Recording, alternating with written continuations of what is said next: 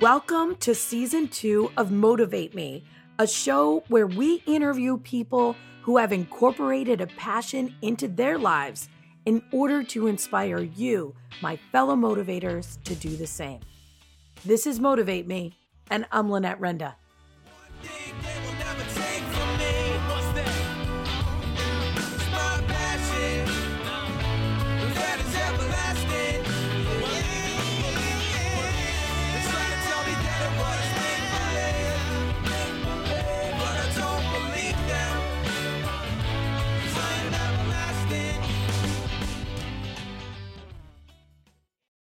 Hello, everybody. Thank you so much for checking in with us. We are in Marietta, South Carolina. And who am I speaking with today?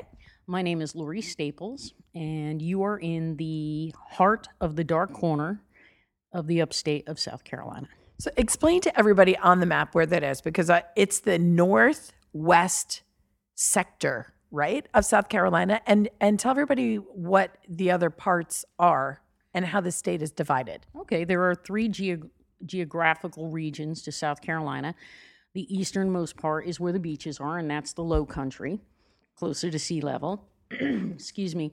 Then you have the area that starts west of um, about Myrtle Beach, where North Carolina and South Carolina meet, so up by Charlotte, down through Columbia, and um, south of Greenville, that's uh, called the Midlands, and that's higher than sea level, but not in the mountains yet. And then you have the upstate, which is Spartanburg, Greenville counties, Pickens, Anderson, where Clemson is, and we're at the foothills, is what it's also called. And then uh, just about 10, 12 miles away from here is the North Carolina border. And uh, there's the Eastern Continental Divide there, and just the other side of the Eastern Continental Divide, the weather is much harsher which is where we came from. And the weather was harsh. Cassie was driving and, and it was really coming down for a good amount of time over there. But I could see there was a blue sky over here. Yeah, it's amazing. Sometimes it'll rain in our backyard, but not our front yard, or it'll rain at the bottom of our hill and not here.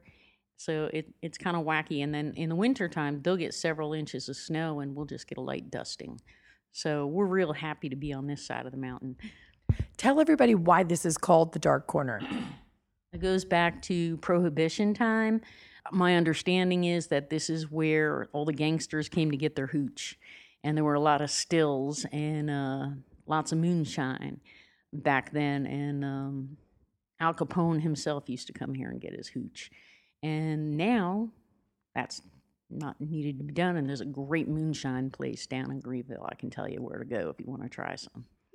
We might have to try some. I don't know. I don't know. I did try some uh, I think like fruit soaked moonshine in Atlanta once. Oh, it was rough. Well, they have chocolate moonshine, raspberry moonshine, blueberry moonshine. They've got about every flavor you can think of. And uh, my son's favorite is the blueberry, but I know a lot of people like the chocolate too. And they have tasting anytime you go there. So I'll give you the address later.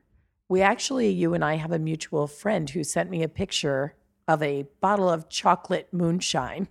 I don't doubt it. Uh, I think our mutual friends spent about a week and a half up here last year, and uh, they got to know a lot of the area too. Great area for barbecue if you like barbecue too. She wants to move here now. Oh yeah, oh yeah, and I'd be glad to have her. And uh, being in a local school district, I might be able to help her with that. It's a big jump though to move from New Jersey to South Carolina. I'm a Jersey girl, and I tell people all the time, I'm sorry if I'm a bit abrupt. You can take the girl out of Jersey, but you can't take the gir- the Jersey out of the girl. It's true. It's true. I battle it. I battle it. I feel you. Um, so you and I had a great interview today where we were talking about really about your passion for service and the the challenges that you overcome on on your own that you have to deal with, and yet you still have a passion to serve. Can you tell everybody about that? Well, for me, um, service means that life is about much more than just me, myself, and I. And any day I have breath in my lungs and I can put my feet on the floor and put one in front of the other means I still have a mission to do and I have something to do and I need to get up out of bed and do it. And I, I, I use those two different physical attributes to um, describe how I know if I have a mission because I was diagnosed with rheumatoid arthritis as a child, lupus as an adult, and I, I have sometimes I have asthma problems. So that's why I say if I can put one foot in front of the other and I can I can breathe, I got something special to do today that's bigger than myself. So what advice do you have for people who are listening today and you know they have a passion and it may be service, it may be something else but they're not acting on it. Well, spend some time reflecting on what energizes you and what saps energy out of you and get rid of the things that sap energy and so you have more time to do the things that do energize you. And realize that even small little things can help somebody else. Um, if you like to just have your hands busy while you're sitting watching TV at night, call the local elementary school. We're coming into the time of year when teachers have a lot of lamination that needs to be cut out, um, and they would definitely appreciate your assistance. It's just something simple. If if you're good at washing dishes or you like to cook, call the fire department in the area. See if you can come down and cook dinner once a month for the firefighters. Um, right now, our, our people in blue, our men and women out there serving us, they need a pat on the back. They need a smile. They need to know you care about them. So smiling at them, saying hi, how you doing? That can mean a lot right now to to our brothers and sisters in blue. Um, and that's an act of service. Even just giving somebody a smile and saying, "How's your day going in Walmart?" But do it authentically. You have to be authentic. You have to be real. And your husband is a fire chief, and also you serve in multiple different ways. I'm a speech language pathologist in the public schools working with special needs children. Um, I'm also an emergency medical responder and support person at the fire department. I will do whatever they need me to do working with kids at church. So I got to do the Bible studies this this year with VBS and I just loved getting in character and and doing big dramatic things for the kids, but it's not about me. It's it's about the story. It's about the reason we're there. And um, I just look for different ways I can help. Today I was just running errands for people at the fire department so that they could be at the fire department doing what they need to do. And you, despite your illnesses, you actually ran two careers simultaneously. Oh, that's right, I did. I was I became an EMT when I was in college, learning to become a speech language pathologist um, and teacher of the deaf and found out I could get paid for it. So, yes, I uh, went on to get my paramedic. Both my husband and I went to paramedic our first year of marriage. Not a great idea, both going through paramedic and working full time while you do it your first year of marriage, but we did it. Um, and it made us appreciate each other's time and, and dedication even more. And, um, and I did both of those careers for about 24 years. I uh, was a teacher during school days and nights, weekends, summers, I was a paramedic. And uh, I still say I can't, I haven't decided what I'm going to be when I grow up. And uh, I'm reaching retirement soon. I'm trying to think of what my next jump is going to be. See, that's the thing. I don't think we're going to be retiring. I, I don't see it. I don't see it for me. I don't see it for you. I kind of see one of the things I want to do is, is volunteer at a public library.